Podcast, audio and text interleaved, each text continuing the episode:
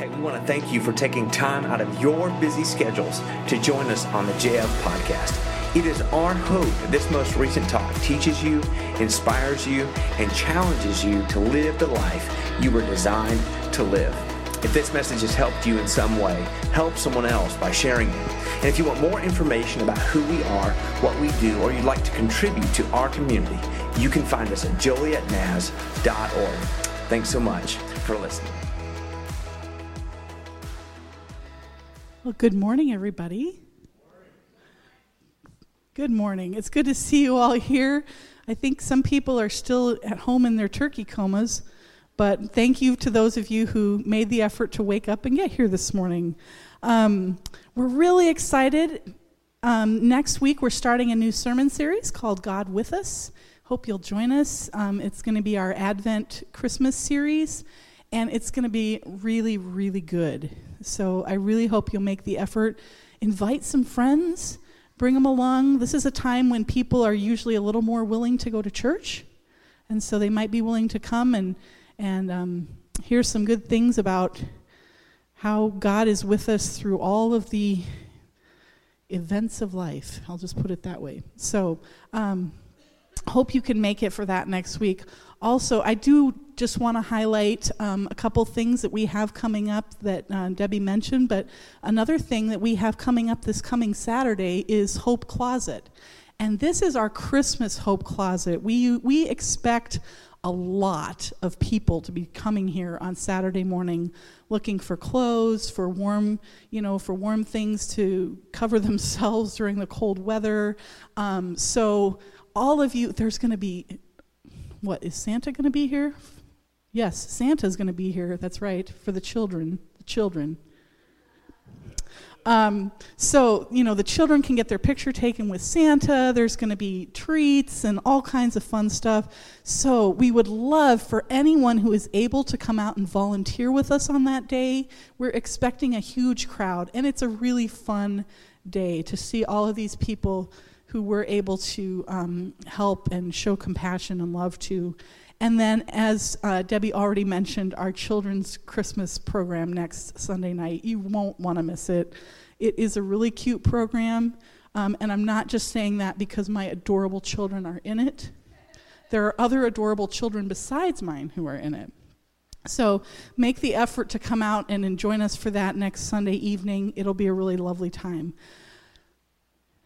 okay, so I think we've covered all of the all of the stuff I need to cover.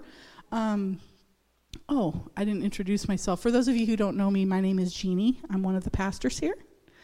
And um, it's my privilege to get to um, bring you a message this morning. So before we do that, would you join with me in prayer? Heavenly Father, we thank you for this day. We thank you for the beauty of your creation. We thank you for the rain. We thank you for the sun. And even though we haven't seen the sun that often, we know that it's still shining, and we thank you for that. We thank you for the snow, even though we may not be looking forward to it. We thank you for all that you have done in our lives.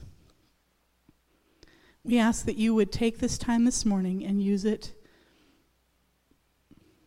in any way that you would. We ask these things in Jesus' name. Amen. So today I have to start with a confession, okay? Now, some of you who know me pretty well probably already know this about me, but I have to, I have to take the time now and just confess this to everyone. Okay, here goes. I love Hallmark Christmas movies.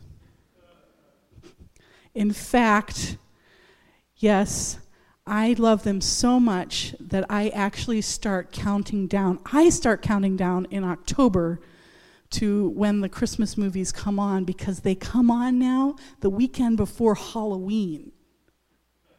It's so great. Two solid months of Christmas movies, 24 7 on two channels.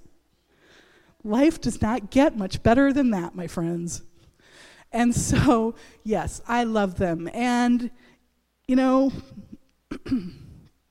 in fact, yes, when my husband isn't home, they're on all the time. And the only thing that really takes precedence on our TV at this time of year is college football. And usually only when the college football game is good. Like if, you know, if it's a rout, unless it's Ohio State routing somebody, unless it's a route, my husband usually says to me, You want to just put on a Christmas movie because this game's pretty much done. So that's how it goes in our house. And you're probably saying, But Jeannie, really? Those movies are so repetitive. They're all the same story in just a slightly different way. You know, girl is dating guy who looks good on paper. Girl meets another guy who really is a good guy. And he um, introduces her to the true meaning of christmas. Meanwhile she discovers that you know guy that she's dating isn't that great of a guy. And so she very nicely dumps him tells him he's a wonderful guy dumps him and you know falls in love with guy number two and then let's not forget my favorite part, which is like half an hour before the movie ends, when girl or guy overhears a conversation between the other person and someone else and misinterprets it. And so then there's all this like drama like, will they get together? But of course they do because they discover that you know they were misinterpreting they were misinterpreting it and you're like really Jeannie that's that's what you you know and I say a wholehearted yes and amen. I love it. You know why? It brings me joy and it makes me happy. And when um, when my when when life is stressing me out and my kids are driving me crazy, I can turn on a Hallmark Christmas movie and pretend like all is right with the world and tune everything else out. And it's so fun. And yes, even my daughter is now addicted as well. And so here's the problem though. What happens after Christmas is done when I am no longer getting 24 hours of tidings of comfort and joy on two channels? Where then do I get my joy? And this is the same problem I think that many people have at this time of year. There are those in here with me, I know today, who you may not be as gung ho for Hallmark Christmas movies as I am, but you love Christmas. You can't wait until the day when you can get out all the decorations and start putting up your tree and um, remembering all these special times when you hang the ornaments on the tree. My Aunt Judy takes down everything on the walls of her house, everything, and puts up everything Christmas. Like her whole, her whole house is completely transformed at Christmas time. And so there are people like that. We love that we get into the baking and the decorating, and it's so much fun. And then there are those of us who could really just um, skip from Thanksgiving to New Year's and and not be and and not care at all. You know, you could you could skip the whole Christmas season. Unfortunately, for those of us who love Christmas, what happens to us, you know, the day after New Year's, when all of a sudden we're faced with 30 days of the cold, dark bleakness of January. And then, as I said, there are those of you who really, you could skip Christmas altogether and you'd be perfectly happy. And maybe it's because, you know, there's been some difficult times in your life over the, over the Christmas season, and all that does is bring up bad and sad memories. Or maybe it's because you just can't stand how commercialized Christmas has become and you feel like we've lost the you know the the whole the whole meaning of the season. And we have two kinds of people here. Whether you love Christmas or you hate Christmas, what do we do what do we do with that? Cuz you see I think what we're really talking about here is a joy problem. Where do we get our joy from? And so, what happens when the warm and fluffy movies go away? What happens to our joy and celebration when those temporary things that are causing us joy go away? I want to go back to something that Pastor Brad said just last week that was causing me to think over this week. He said, When we lead compelling lives, people come. And the question kind of started com- to come to me, you know, well, how? How do we lead compelling lives? What causes our lives to be compelling for other people. And I would submit to you that one of the things that causes our lives to be compelling is our joy. And so, fortunately, today, the writer of our passage gives us a solution to this problem. Now, this is somebody who lived a compelling life. I mean, your life can't get much more compelling than the Apostle Paul's life. See, the thing was, here's what, here's, here's a little bit about Paul, or Saul as he was before. He um, was a leader in the community in Jerusalem. He actually went so, he was actually so much a leader, he was actually a Pharisee. So he knew the law, he was really respected in the, in the community, and um, he took it upon himself to start persecuting these new, this new group of Jesus followers because they were clearly taking Judaism off the rails and going in a whole direction that was not safe to go for the people.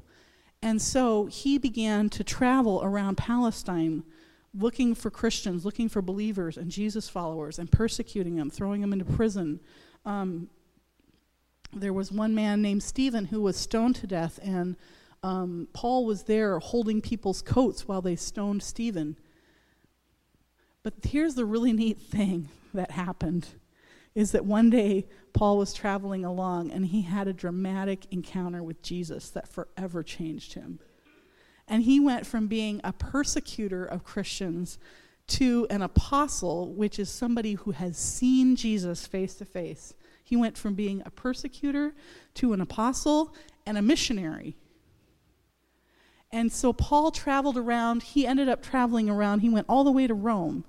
But in the meantime, he traveled around to all these different areas um, of the Roman Empire. And he was starting churches and building up churches. And then what he would do is he would write letters to these churches to encourage them and to, um, well, usually to correct them because there was something going on in the church that shouldn't be. And so he would, um, he would do this. And the really th- the neat thing about this letter that Paul wrote today is that he wrote it to the church in Philippi. And what I love about this letter in particular is it's so encouraging because this church was pretty much doing everything right.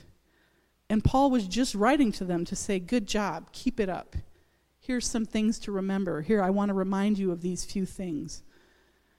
And so he writes to the Philippians, and one of the things, so he tells them how to live in the right way and keep on following Jesus.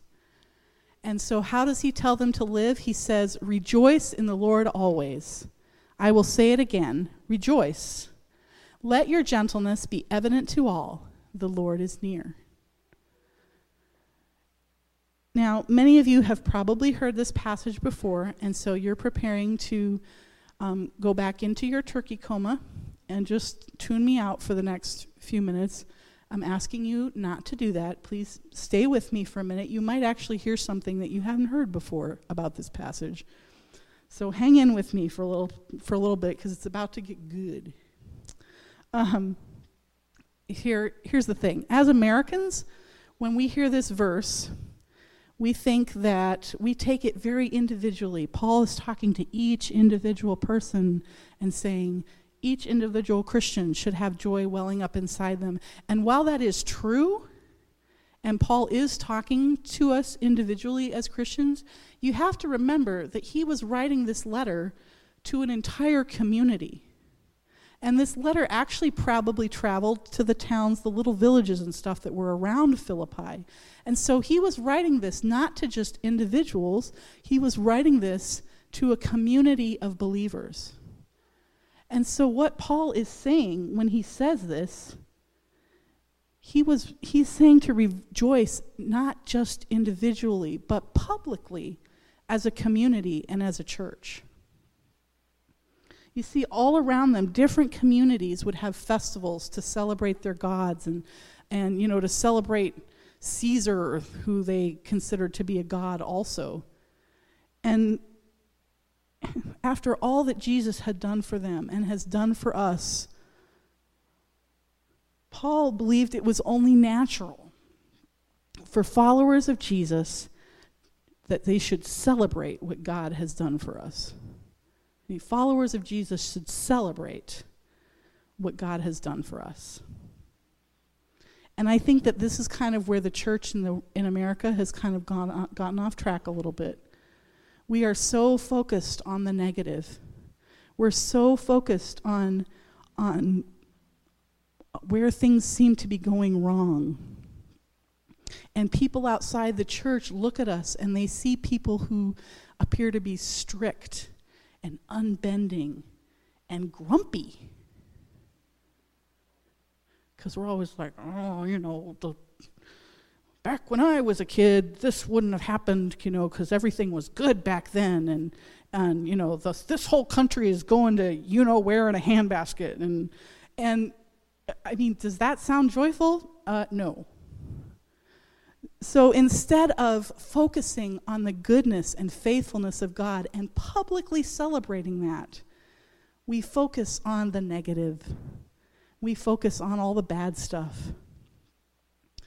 And the other thing that Paul talks about here is that we should be known for our gentleness and our graciousness.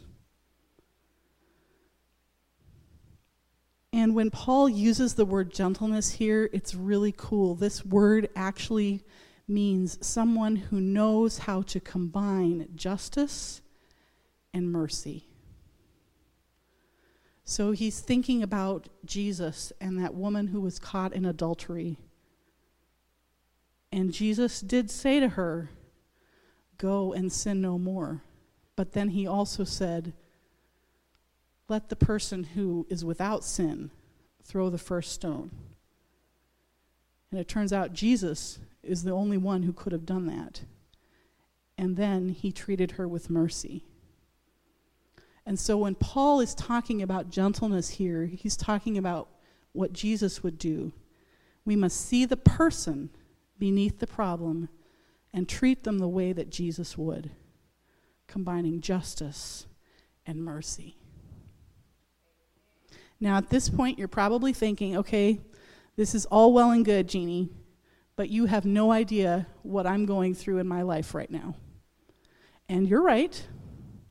I have no idea what you're going through. You're thinking, how am I supposed to be joyful and celebrate publicly when I have a family member who is dying of cancer? Or how am I supposed to be joyful and celebrate publicly when I am becoming, when I am having to learn how to be a parent to my parents? Or how am I supposed to be joyful and celebrate publicly when I'm having a baby that's going to have serious health problems? And you're right. I don't know. I know that every one of us is going through something, and I don't know what that is. But there was something I left out when I was introducing you to Paul earlier. See, when Paul wrote this letter, he was in prison. Not only was he in prison, he was most likely in prison in Rome, and he was about to be executed by Nero, the emperor, for just being a follower of Jesus. So, guess what? When Paul is talking about rejoicing in all things, he knows what he's talking about because his life was not exactly happy go lucky Hallmark movie either.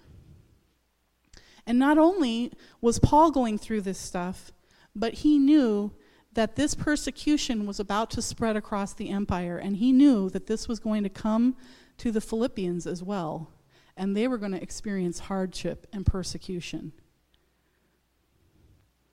And see, what I love is that Paul gives us some things in the next few verses to do that allow us to have joy.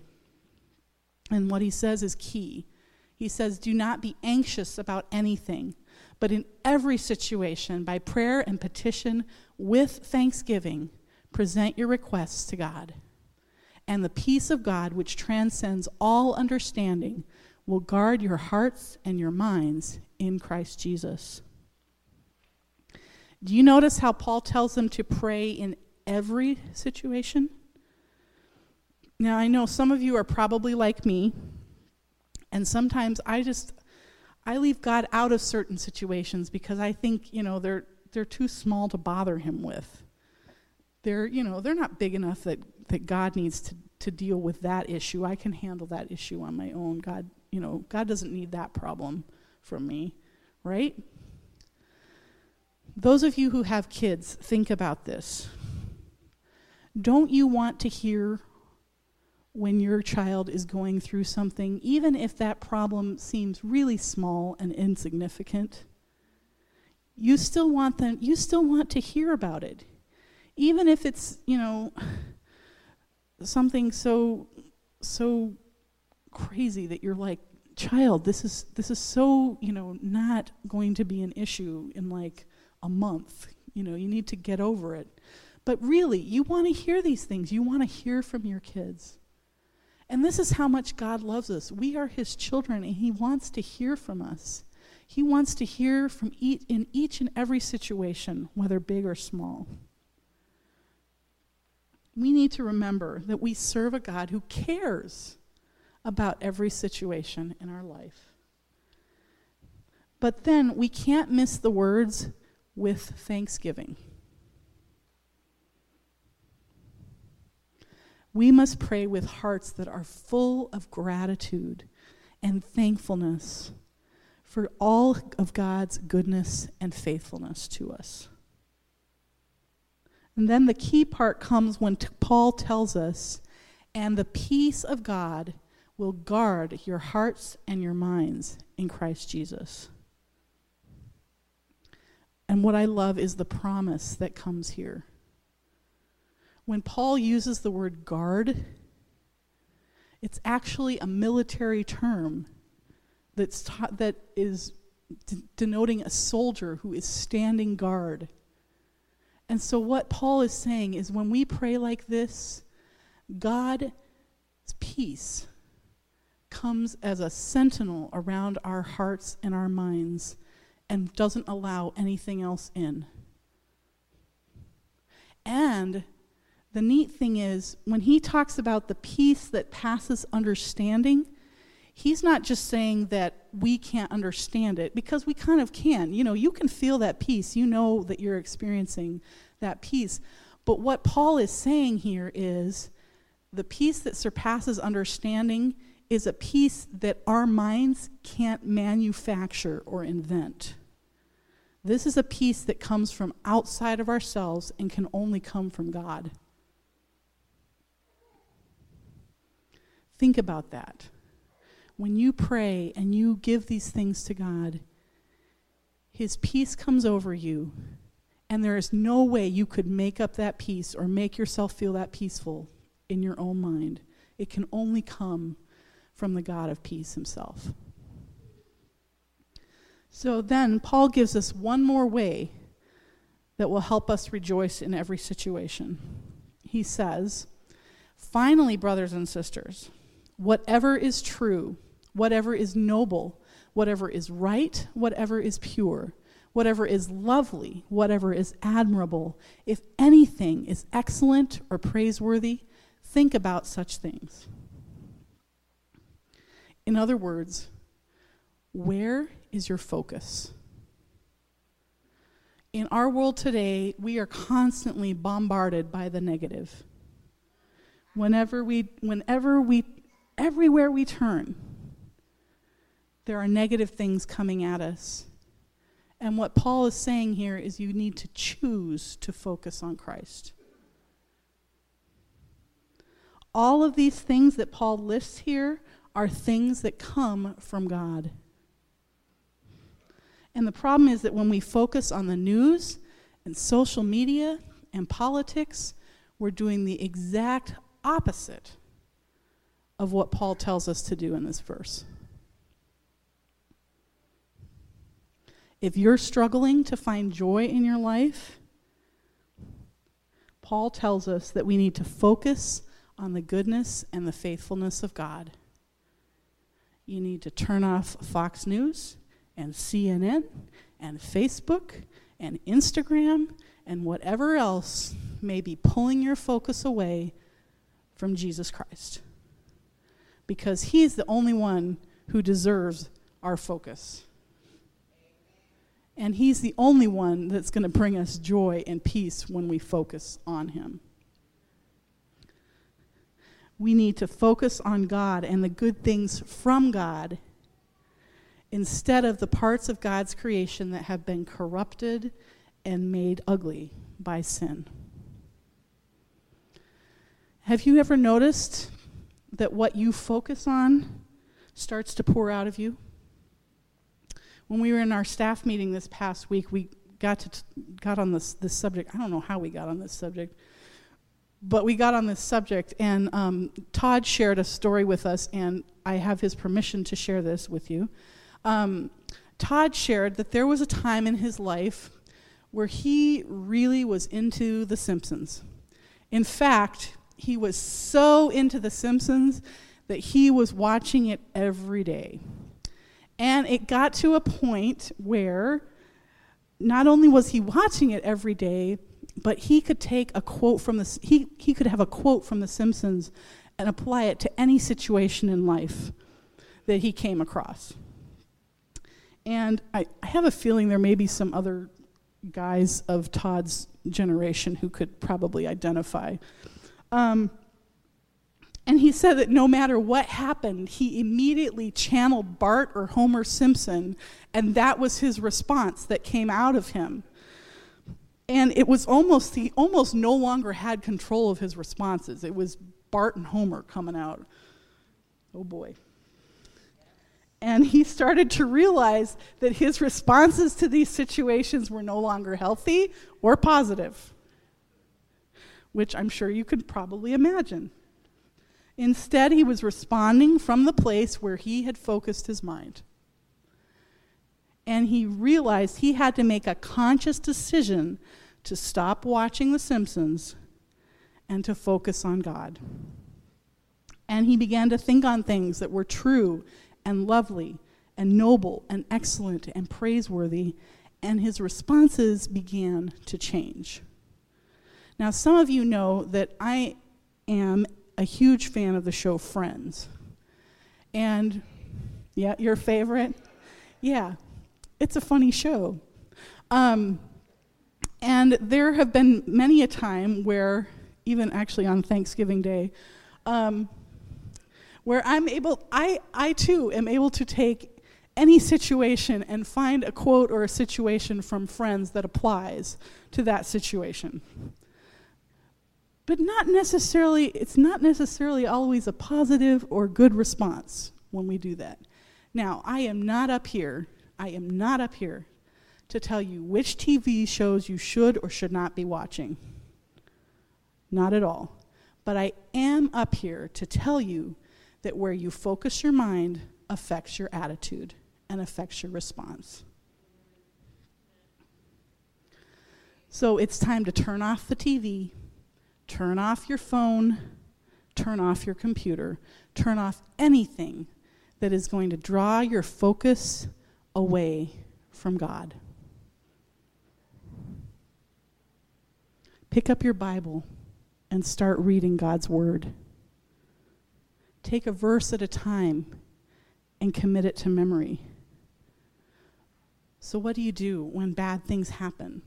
When things start to look hopeless? How do we live a compelling life? We choose to rejoice and celebrate God's goodness no matter what. And believe me, I get that life is hard. I understand that circumstances and situations come our way that we do not choose. But what I know is that to live a life that is compelling, we have to choose a different response. To live a life that is compelling, we need to take every situation, whether it's big or small, and pray about it and turn it over to the God who can do something about it. Does this mean that we'll walk around with a happy smile on our face and that our lives will all turn out like the end of those wonderful Hallmark movies? No. Unfortunately, we will probably still grieve. And we will still will we will still have times where we will be sad. And we will still have times ahead of us that are scary and we don't know what to do. But once again, I draw you back to the words of Psalm 91. Whoever dwells in the shelter of the Most High will rest in the shadow of the Almighty. I will say of the Lord, He is my refuge and my fortress, my God in whom I trust. You want to live a life that is compelling? Live in the shelter of the Most High God and rest in His shadow. And you will find joy and the peace that passes understanding. Remember God's goodness and faithfulness to you individually and to His church and celebrate that publicly. So, what do I want you to do this week? I want you to choose joy. And I know that this is easier said than done. But I want you if you want to have a life that is compelling and that draws people to Jesus, this is how it happens. Choose to turn off the TV. Choose to turn off Facebook. And choose to focus on what is good and what is true and what is lovely and true. As we respond this morning, we have a great opportunity to respond with joy and celebration at the table. Because you know what? Jesus instituted this as a place for us to celebrate what he has done for us.